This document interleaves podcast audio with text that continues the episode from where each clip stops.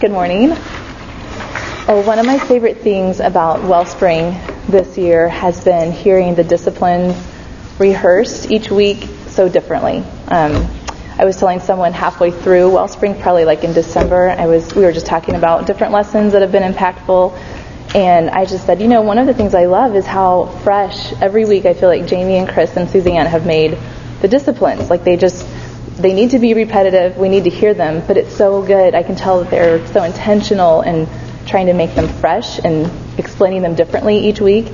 So here's um, another attempt on their part to make them fresh, and it was so good to hear from Mandy too a couple weeks ago.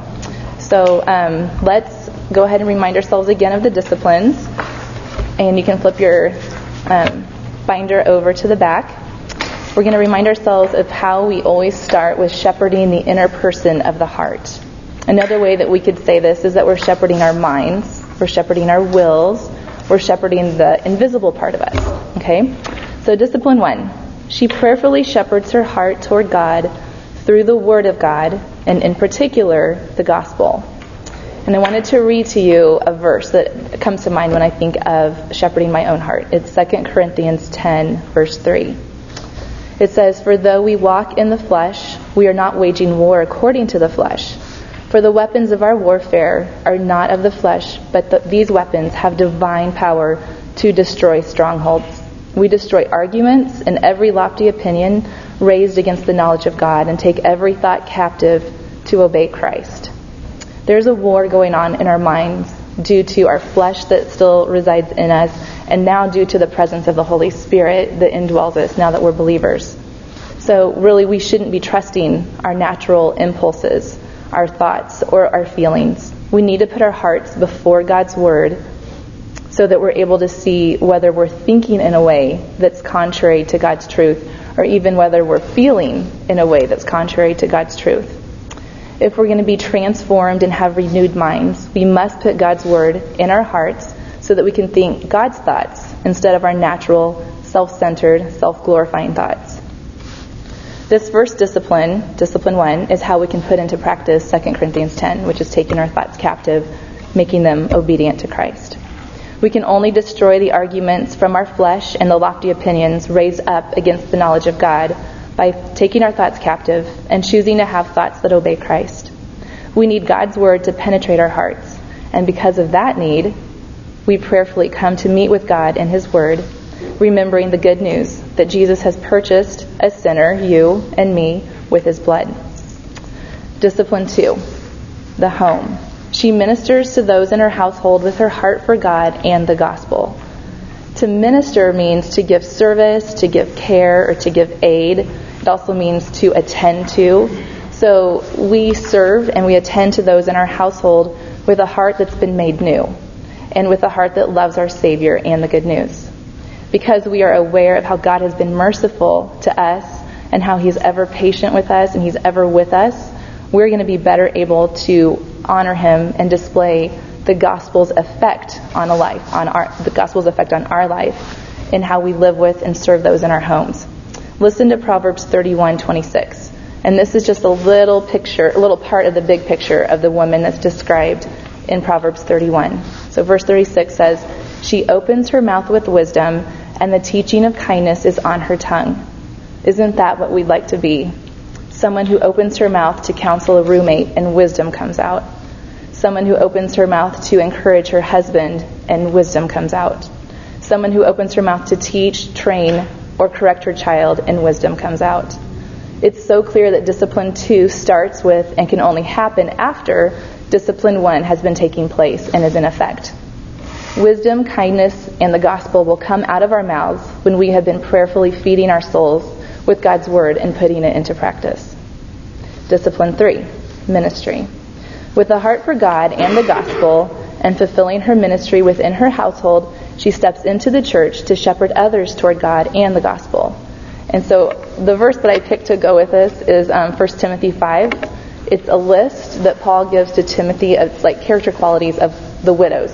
These are the people that he's saying, okay, find women that their family can't take care of them, but here's character qualities of them. So it might seem a little strange, but I think these are character qualities that we should aspire to. It says, Let a widow be enrolled if she is not less than 60 years of age, having been the wife of one husband, and having a reputation for good works. If she has brought up children, has shown hospitality, has washed the feet of the saints, has cared for the afflicted, and has devoted herself to every good work. As we take care of our hearts and minister to those within our homes, we need to lift our eyes up and out to the others that God would have us serve and care for as we live on this earth. We get to care for others in the body of Christ. We've each been gifted with God's grace, and we can use that grace to serve others and care for our spiritual brothers and sisters. And again, this type of service and ministry will be gospel centered and Christ exalting as long as we are continuing to take care of our inner person with God's word and by our obedience to Christ. As we are faithful to spiritually care for and serve the people closest to us, those in our household, we will be able to serve and spiritually care for others outside of our home with integrity. So let's ask God to help us to persevere in these disciplines. Heavenly Father, um, I'm so thankful for this morning, so thankful that we get to come here each week and be encouraged to do what we know that we need to do, um, which is feed our souls, to um, sit at your feet and to open your word and um, open our heart to your word. I pray, God, that you would help us to uh, do that even when we don't feel like it and to um, be able to carve out time and make it a priority. I pray, God, that we would shepherd our hearts and our thoughts throughout the day to take them captive and make them obedient to the truth that's in your word. Um, it's so easy for us to be misguided by our flesh and misguided by our own natural feelings and thoughts and by the culture and the world around us. I just ask God for help and for strength, and I know that you are ready and willing to give that. And I pray to God that you would help us to be faithful, to care for those in our households, that we would love them, that we would um, serve them, and that the service that and the love that comes out of us is grounded in the gospel. It's grounded in um, being sure of your love for us and how you act towards us. And I pray, God, that wisdom would come out when we open our mouths. And I also pray, God, that you would help us to lift our eyes up and out to those around us in our body, people that you have sovereignly placed in the circles of our lives. I pray that we would be able to see the needs and um, be able to serve in, in your name and for, for your glory and for their good, um, not forsaking anything before that, not forsaking our hearts or the people that you place nearest to us. But um, I pray that it would just be an overflow and something that we could even lead our households in, um, our children or roommates in serving others. And God, we pray that you would be honored by this morning. I pray for Suzanne. Just ask God that you would give her um, a calm heart, and I pray that your word would do its work in our hearts. I pray this in Jesus' name. Amen. Thank you, Janet. Thank you, thank you. That was really helpful. It, um, I love how God shows himself real to us, and there were verses that she shared that I'm going to share in my lesson as well. So that's really cool how God orchestrates and puts all things together. Um, I have a quick announcement I'm going to make before we um, start. Maggie is looking for two extra volunteers next week. Anne will be over here teaching us next week, and um, somebody else is going to have to be gone. So if you can raise your hand or let us know or stop by and let Maggie know if you can help next week, that would be really great. Another opportunity to serve the body. But we are going to be looking at Proverbs 14:1 today. We're going to be in Proverbs. We're going to be back in Galatians. We'll kind of be um, throughout. We won't be flipping a whole lot, but if you want to open to Proverbs 14:1, we'll read God's word together. You might have it memorized as well. The wise woman builds her house, but the foolish tears it down with her own hands. Short verse packed full of wisdom. So again, would you pray with me as we start our morning? Mm-hmm. Oh Lord, I pray that you would open our eyes to see wondrous things in your law. Lord, we come into your word this morning as those who have been redeemed by Christ, our Savior, and we thank you for the gift of salvation to those who are lost in darkness. Thank you for your word that shows us your character, shows us who you are. We can know you, Lord. You are slow to anger and you are abounding in love. You do not treat us as our sins deserve. So, Lord, we need you now as we come before your word, under your word, that you might be our teacher this morning. And we look forward to what you're going to do in us for your glory and for our good. In Jesus' name we pray. Amen. So, homes were designed to be a place of protection, fellowship, rest, instruction, and hospitality. They're designed to be a place of provision and nurture for shared joys and burdens. A wise woman blesses those who God has placed in her household. She'll order her household with diligence, intentionally loving and doing good and not harm to those who live there with her. She takes great pains to profit those in her home. The foolish woman, on the other hand, tears her house down, even though she may do it inadvertently. She might be given to contentiousness or ungratefulness or bitterness, using her words as demolition tools and demolishing her home. The foolish woman will destroy not only her home, those things most precious to her, the people in it as well. So at times, by God's grace, I think we would all admit that we act as wise women. And there are other times that we look more like the foolish woman in Proverbs.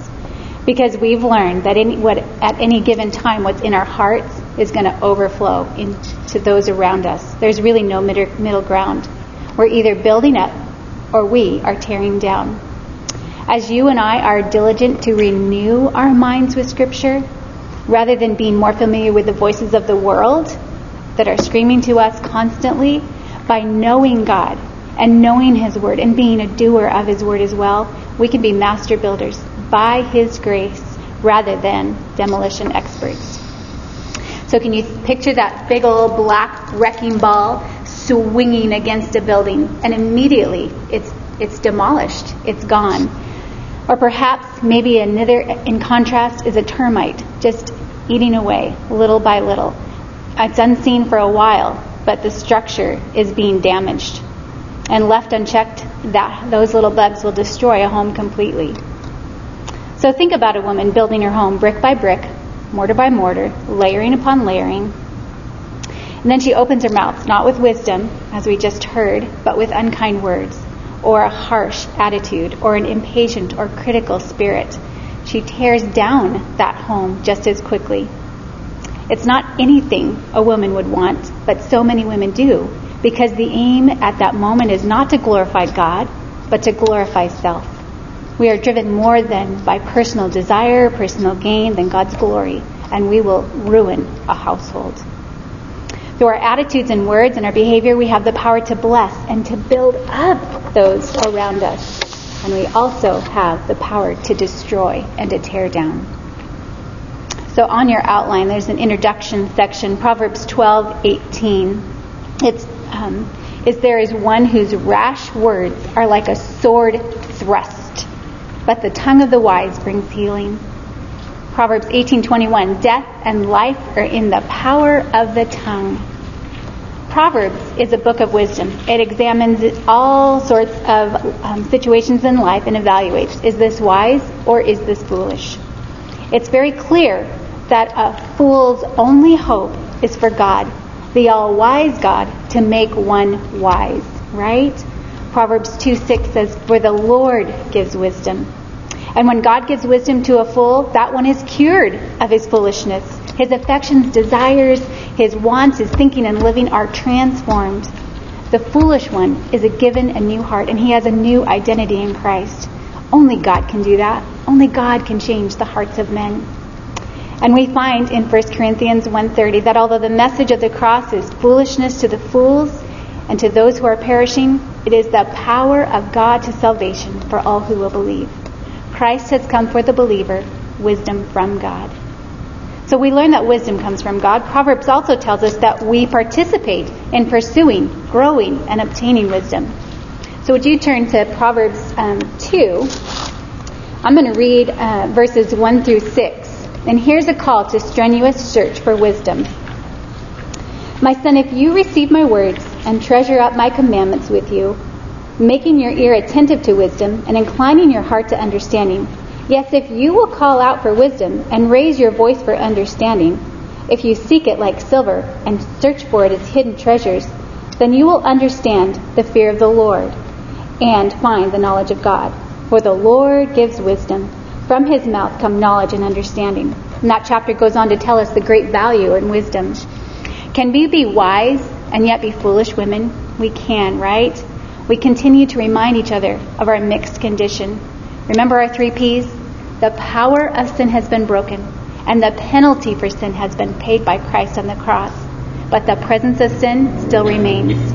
We have sin's residue on our hearts. And Janet explained that to us again just a minute ago. In our state of darkness, separated from God, we had no understanding of our sin. We were in an unmixed condition. We could only ever sin. Then God gives grace, changes the heart of a fool, and um, He comes to us, and we believe in Christ. In this state of sanctification now, we battle sin in our hearts. Though the penalty has been paid and the power has been broken, the presence now we are aware as that conflicting state is going on in our hearts. Do you ever feel like as you grow closer to the Lord, you become more sinful, like you're more aware of that sin? And that's because He's made us aware of that sin against a holy God. In actuality, He's purifying His beloved bride. And so we can thank Him for that. And one day, soon, we'll be in another unmixed condition, never to sin again. We will be with Jesus for eternity. So when we see fool in Scripture, we can think two different ways. We can think this is one whose only hope is for God to give him a new heart. Or is this one who knows God, but is at this moment acting foolishly? Is the flesh taking over? Proverbs is not speaking to us as followers of Christ about our salvation status. We're no longer fools because God the Father has adopted us as his children, but to help us evaluate the residue left. When we see ourselves in Proverbs, as we bring our hearts before God's word laid bare before it, and we see wisdom in it, we praise God for his mercy toward us. It's evidence of his grace. And when we see foolishness in our lives, we look to God's grace. We look to him in the gospel for the power to change, to turn from that foolishness, and to walk in wisdom, to walk in that newness of life that he has promised to us. We want to be to sure to understand what a proverb is, right? A proverb is usually a short saying which gives insight into human behavior, but it cannot be interpreted as prophecy, promise, or absolute doctrine. So here's an example from Proverbs 16:7. When a man's ways are pleasing to the Lord, he makes even his enemies be at peace with him. Well, that's true, generally speaking. However, we know that Jesus' ways were always pleasing to the Father that his enemies were not at peace with him. That doesn't mean the proverb is wrong, it just means that it's not a promise or a doctrine. It's a wise saying. So I might say I fear the Lord, but if I look at Proverbs and see that my life is better described as foolish, I need to examine myself. Do I truly know this God of the Word? Have I turned to Him in repentance and faith? Or am I deceiving myself, thinking I fear the Lord, but in reality I'm acting foolishly? Am I blind to an area of my life that I don't see, that I don't fear the Lord? And again, it's God's mercy to us when our sin is revealed. We're thankful that our faithful Father is kind to reveal our foolishness to us and help us to grow in grace. As I've prepared this lesson, I have remembered past foolishness. And had the Lord left me there, it would be a great destruction in my home today. So I am thankful for his care of us. We don't fear God's penetrating light from His Word, right? As a refiner refines gold, it has to be heated up seven times over. And each time more dross comes to the top and it's skimmed off. And what's left is a more purified gold. And that's what God, it's a picture of what God is doing in us as He brings that up. So on to Proverbs 14:1. Every one of us has some sort of house. We have a physical house, a home. Some live with family, some with roommates. It might be that you've invited a missionary family into your home for a season, or that you have extended house guests. Maybe you're women living alone. We all seasons for us all change. But it's yet still important for us to understand. We keep the wellspring verse always before us, and Janet reminded us again, above all else, guard your heart, for it is the wellspring of life. Everything we do and say and think begins first in our heart. Well, we can be builders or we can dem- be demolition experts. We can be wise women, fully dependent on God and His Word. We build up, figuratively, the prosperity of our household. Or we can be foolish women, trusting in our own understanding, being stubborn or obstinate. So on your outline, number one is wise women in Proverbs. there's some descriptions there of a wise woman. She is gracious. A gracious woman attains honor. She's prudent. A prudent wife is from the Lord. An excellent, an excellent wife who can find? For her worth is far above rubies. Charm is deceitful and beauty is vain, but a woman who fears the Lord, she shall be praised. What makes this woman excellent? The fear of the Lord. The wise is often seen in two different ways. So, on your outline, two important characteristics of the wise. The first one is how we listen. The wise woman is teachable. There's an eagerness to receive instruction and learning, as well as rebuke and discipline. Does this describe you? Does it describe me? A wise woman is on a full on pursuit to grow in her understanding and to grow in her grasp of the gospel. She continues to saturate herself in gospel truths and realities and tries, strives to know them more and more. How does this gospel intersect with my life? She seeks to remember that all have sinned and fall short of the glory of God and are justified by his grace as a gift through the redemption of, that is in Christ Jesus. A wise woman has nothing to dread because she's drawn upon the cross of Christ. This woman who trusts in Jesus no longer comes to him in her own righteousness, of which she has none anyway. She comes in his righteousness.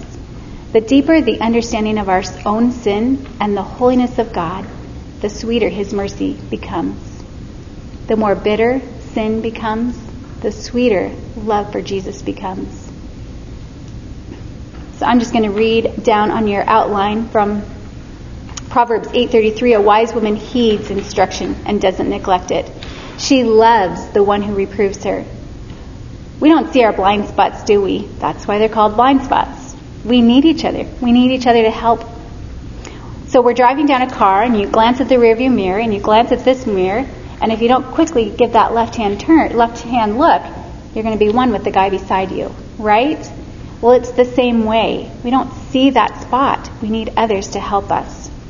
We are instrument in the Redeemer's hand. Proverbs 8 and 1531 says, A wise woman receives commands, and she listens to life giving reproof, unlike the babbling fool who will be ruined. 1920, a wise woman listens to counsel and accepts discipline. A wise woman, when she is taught, becomes wiser still, and a wise woman also listens to wisdom.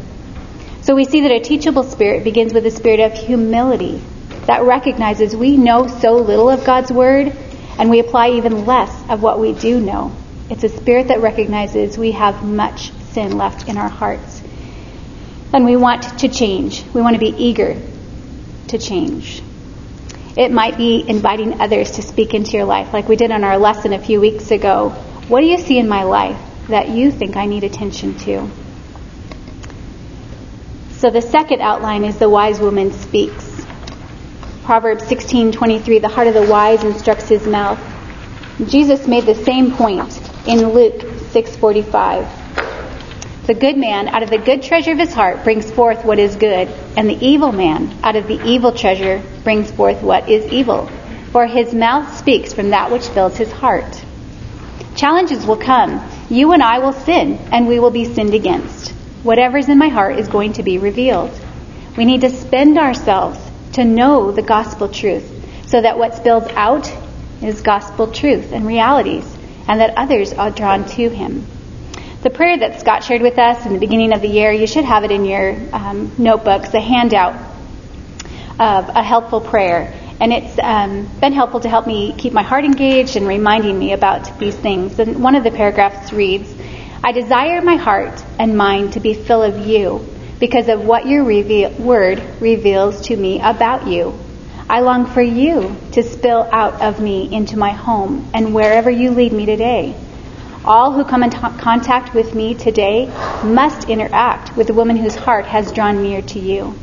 Their best hope for salvation or for growth in the gospel will come from one who has searched for you in your word and gazed upon the Son in the gospel. So look at what Scripture um, says about our words, starting in Proverbs 10:19, under that same section. A wise woman restrains her lips. A wise woman isn't rash, but rather her tongue brings healing. A wise woman's t- teaching is a fountain of life. It turns away, aside, the snares of death. And she protects. And a wise woman makes knowledge acceptable, and her lips spread knowledge. All of these verses show us that we must guard our heart well, right? So that what comes forth from our mouth is helpful and protective, instructive and winsome. We are sinners living with sinners. The question is then, how will I respond? Will I build up or will I tear it down? Will I respond in light of the gospel? There are riches in the storehouse that God has given us to speak rightly and to build up and to be intentional. So we can summarize one who is wise by how we listen and how we speak. So the platform has been set for our words, but Proverbs speak to many other ways, right? There are many ways that we're not going to be able to touch on this morning of ways that we build up or tear down our homes. We're going to just touch this morning on um, the next blank, and it's um, Proverbs speaks several warnings against the sexually immoral woman. And we're not going to spend a lot of time, but there are references if you want to take that and um, spend some more time studying that this week. But we do need to understand what sexual immorality is. What is it? And that sounds like a funny question to ask, and yet in today's world, there are a lot of people who say that's something that she does or he does, what someone else does. But biblically, God calls us to be pure. That means that how we view others, we want to view them as brothers and sisters, and we want to seek to speak and to act and to dress, even to think in a way that does them good, that helps them see Christ in us, and spurs them on to love and to, to God and to be pure. The only relationship that is this, this is supposed to go on beyond is to those who are married, the relationship with that one man. And in that context, sex is good. It's not immoral. It's pure and it's God pleasing, God honoring. But bringing sex or being sexually provocative or immodest in my dress, or as Jesus said, even thinking sinfully, sexually about another person, is sexual immorality. But like any sin, sexual immorality is birthed in the heart. Even if we think we aren't behaving in a way that's sexually immoral, we need to ask ourselves, check our hearts. So we ask, where are my affections? Do I desire what I shouldn't? Am I content with what God has given me or has not given me right now? Those kinds of questions can help us identify if there are any roots of sexual immorality in our hearts. And the next blank on your outline, Proverbs warns against idleness throughout Proverbs. And again, we just had a great sermon a few weeks ago. Um, idleness tears down our homes. Here are some questions for another check. Whom do I serve? Am I a hectic sluggard? Busy, busy, busy, but never accomplishing anything? Do I neglect priorities God has for me? Do I do what I want to do? Laziness or idleness also tears down. It's characteristic of a foolish woman, and it's rooted in self-love. It's the ability to take myself off the hook. It's a willingness to permit others, I'm sorry, ourselves not to do the things we should do. It's believing that good things should come my way without really having to put much forth for that. It's opting for what's comfortable for me rather than what's best for others. Laziness is always self focused and self excusing. It's undisciplined and unmotivated. It expects more from others than we require from ourselves, and it demands good things without investing in them. All of these warnings are very serious, and the references are in your notes for the immoral and the idle woman. We're going to focus today most on contentiousness. We want to be ready to use our words to build up I think it's where we fall so often. So the next blank is contentiousness, a contentious woman. The word contentious is to be given to angry debate. She's quarrelsome. It's strife. It's discord. So let's look at the foolish woman in Proverbs. Number three. Proverbs 19:13. The contentions of a wife are constant dripping. It is better to live in a corner of a roof than in a house shared with a contentious woman. It's better to live in a desert land than with a contentious and vexing woman. And vexing here means to provoke, to stir up, to irritate, distress, to debate in anger. And it goes on in Proverbs 27 A constant dripping on a day of steady rain, and the contention, contentious woman are alike. He who would restrain her restrains the wind and grasps oil with his right hand. And one of the most sobering examples of contentiousness in the Word is seen in the Israelites during their wilderness wanderings. And that's from Exodus 17. And I'm going to kind of skim through 1 through 7. Then all the congregation of the sons of Israel journeyed by stages from the wilderness of Sin, according to the command of the Lord, and camped at Rephidim. And there was not water for the people to drink. They had a real need. They needed water. But the problem was in their response to this need. Reminds me of the lesson Tom Angst did a couple of weeks ago. Therefore the people quarreled with Moses and said, Give us water that we may drink. And Moses said, Why do you quarrel with me? Why do you test the Lord? Do you ever find yourself grumbling and complaining? Probably not after Josh's sermon a few weeks ago. There's signs of contention, and we tear our homes down, and relationships are torn down when our heart is filled with discontent. Thankfulness, cultivated, will kill contentiousness. Thankfulness, cultivated in our hearts, kills contentiousness. Thinking on all that God has done for us as believers, what we truly deserve, and what He's given us, and all that He gives us now to enjoy in earthly blessings is a sure way to battle this sin of contention. God was gracious to His people, as He is to us. In spite of their sinful responses, He provided their need, water. But the passage goes on to give us the lesson God had for them. In verse 7, He named the place Massah in Meribah because of the quarrel of the sons of Israel, and because they tested the Lord, saying, Is the Lord among us or not? Well, what can we learn from this? Genuine need does not excuse a sinful response. We can learn that contentiousness breeds more sin, right? One sin is rooted in another grumbling, complaining, fear. And three, complaining fails to acknowledge what is true about God and his faithfulness. God's view of contentiousness is that we are actually testing him. We're not believing that he's among us, or that he cares, or that he's at work for our good. We're not trusting God's goodness to us when we complain that what we have at this moment is best for us right now. It will do us good to look again to the cross. God provided for our greatest need on the cross, and he will provide for us in every other way. This pattern shows up all of, through the 40 years of Israel's wandering to the very near end. They had 40 years of God's faithfulness to them, and yet they continued to complain. So let me ask you, when has God not been faithful to you? Never. Proverbs reveals that contention is stirred up by anger. A man of wrath stirs up strife, and one given to anger causes much transgression. And a hot tempered man stirs up strife, but he who is slow to anger quiets contention. And by arrogance, a greedy man stirs up strife, but the one who trusts in the Lord will be enriched. And by gossip, for lack of wood, the fire goes out, and when there is no whisper, quarreling ceases. Contention also creates defensiveness. Contentions are like the bars of a citadel. When a city was under attack, the people of the city would bar themselves in for protection. This type of defensive action, though, in a home brings division, and it's destructive. There is a contention, and one party hides away. You won't get to me. I'm safe here. I'm not vulnerable to attack. Whom among us has not been hurt by words of another? Who hasn't regretted something we ourselves have said? Who among us can say, My words are always appropriate to the situation and they are always kindly spoken? None of us.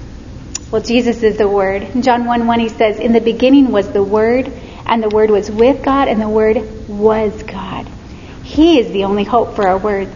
Apart from Him, we can do no good thing. Paul Tripp writes that speaking redemptively is all about choosing our words carefully it's not just about the words we say, but also the words we choose not to say. We refuse to let our talk be driven by passion and personal desire, but communicating instead with God's purposes in view. It's exercising the faith needed to be part of what God's doing at that moment. This faith and trust in God keeps us from grumbling and complaining. God's wise, redemptive purpose is to use our relationships as a workroom for their ongoing work of sanctification. In all of our relationships, hearts are going to be exposed, but there can be change as we come under Him in submission to His words. We can trust Him.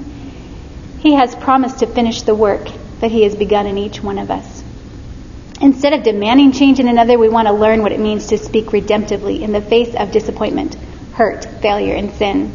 All common experiences in a fallen world. And that's exactly our chart that Tom gave us a couple of weeks ago.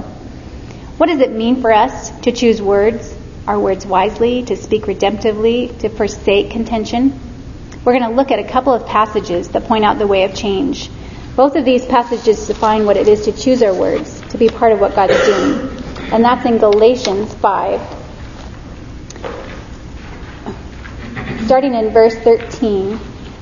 For you who are called to freedom, brothers, only do not use your freedom as an opportunity for the flesh, but through love serve one another.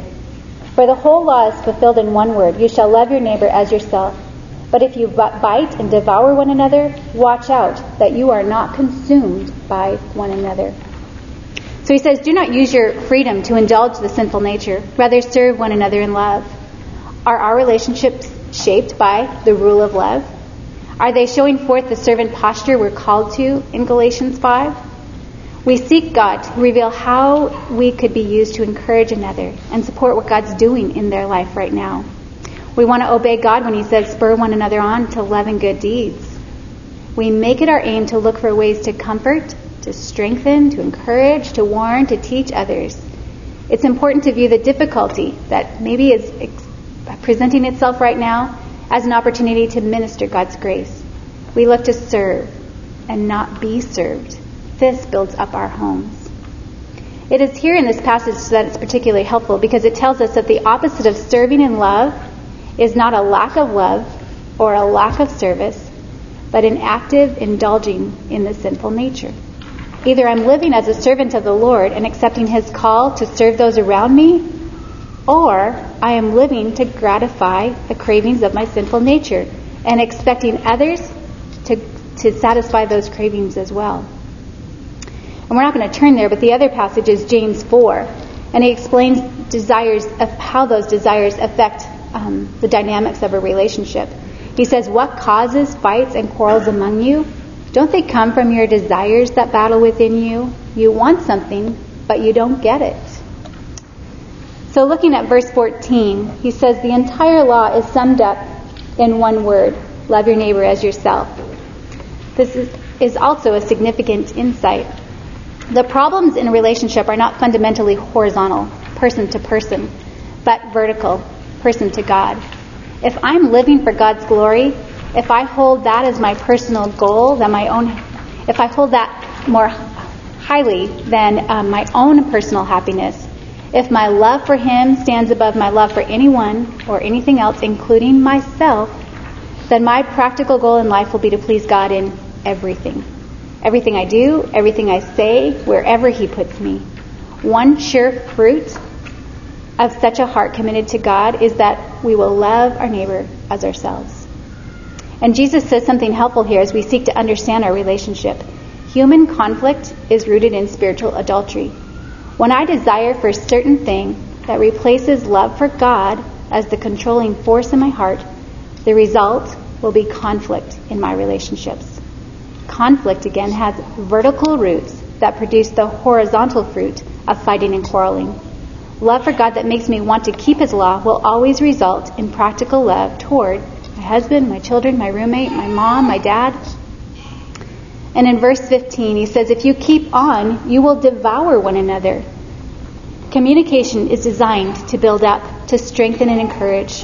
Rather than being skilled and taking chunks out of one another, we want to be um, encouraging, open our mouths with the law of wisdom.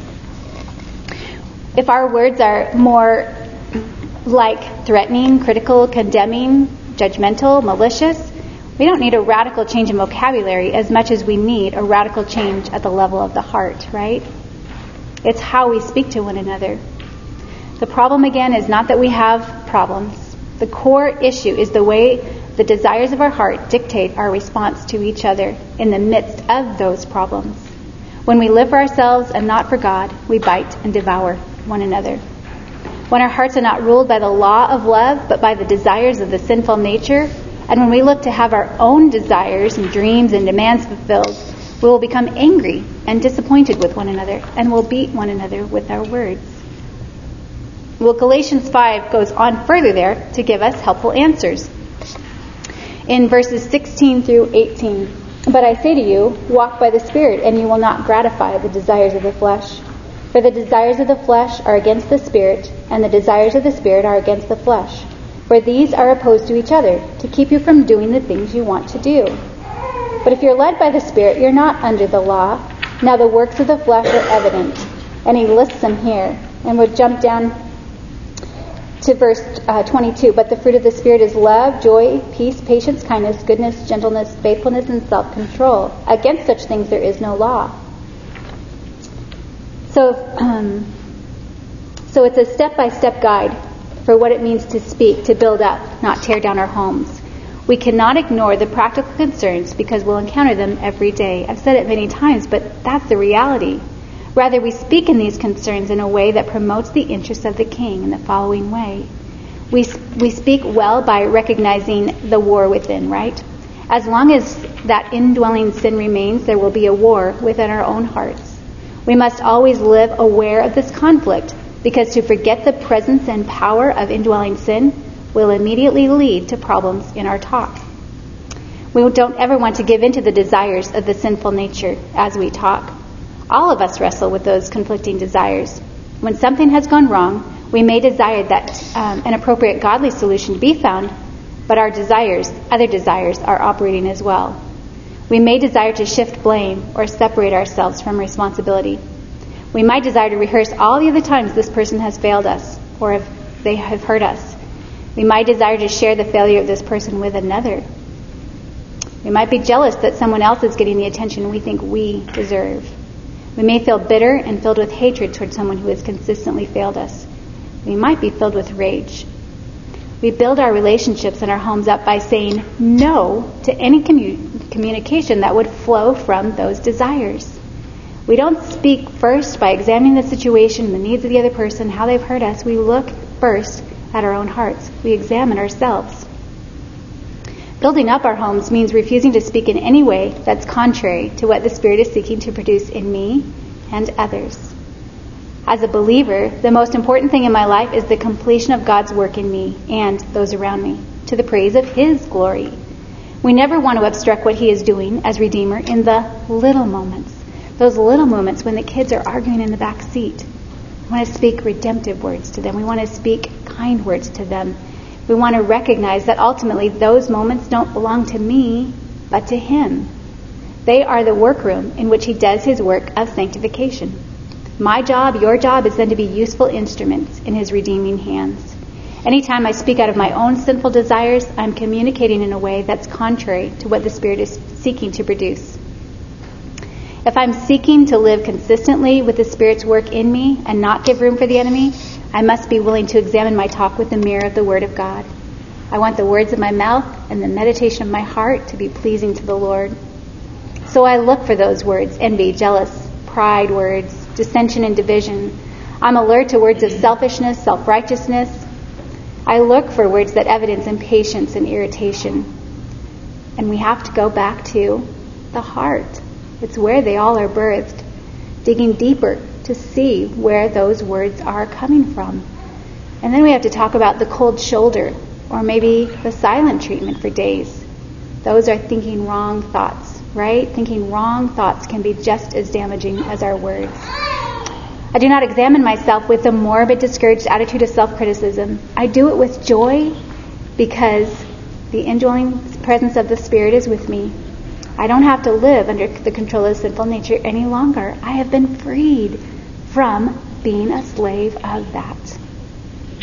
I must say no to any rationalization or blame shifting or self serving arguments that would excuse talk that is contrary to the work of the Spirit. And speaking redemptively means speaking in step with the Spirit. And in verse 25, keeping in step with the Spirit means a commitment to speak in a way that is consistent with His work in me and encourages this in another. He's working to produce in us the fruit of the Spirit, right?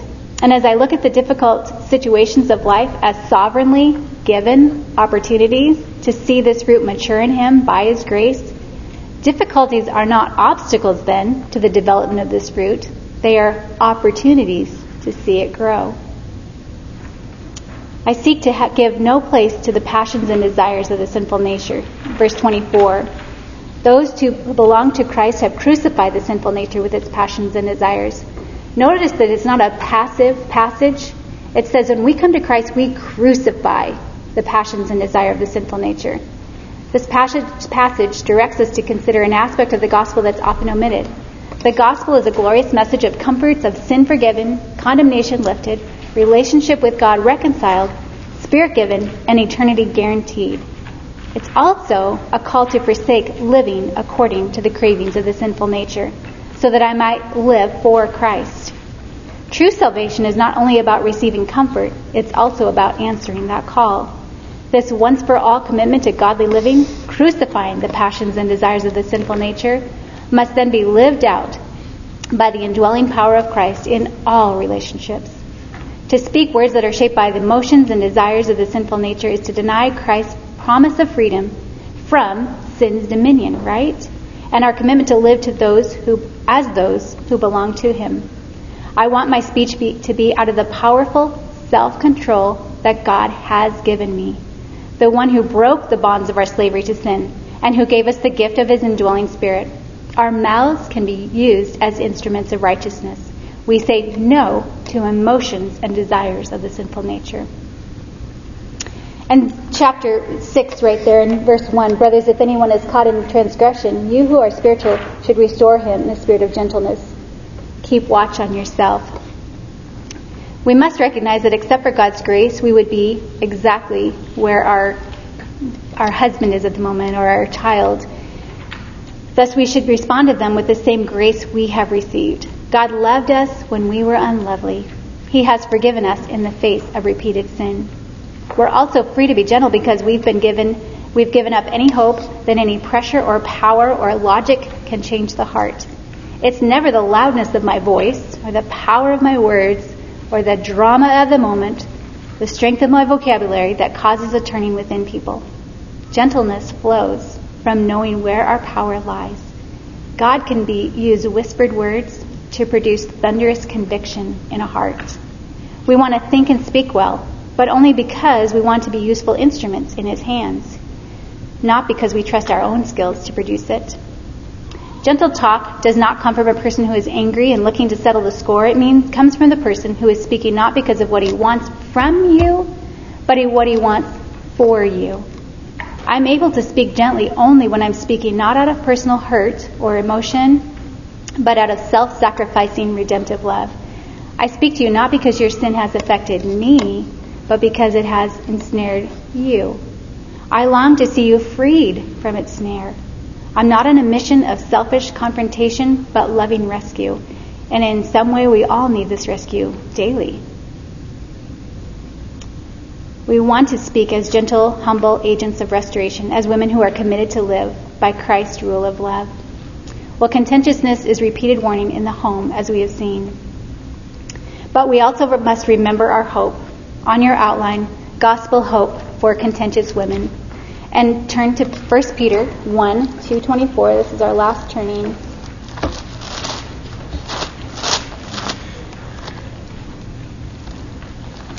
First Peter 2:24 says, "And he himself bore our sins in his body on the cross, so that we might die to sin, immorality, idleness, contentiousness, harsh speaking, and live to righteousness, thankful, contented, peaceable. For by his wounds you were healed. You've been forgiven. You've been made new. You've been clean. You're a new creation. Thinking on and praising the Lord for his character and for the gospel is another part of shepherding my heart throughout the day. The gospel helps me move from a performance relationship with God to one based on the sinless life and sin bearing death of Jesus Christ. It reminds me that from God's view, my relationship is not on how good or bad I have performed, how wise or foolish I've been, but upon the perfect goodness and death of Jesus and the resurrected Savior. The gospel frees me to honestly face and acknowledge my sin. If I do not, I will not see my need for Him and continue to trust in self righteousness. The good news reminds me that God no, no longer holds that sin against me.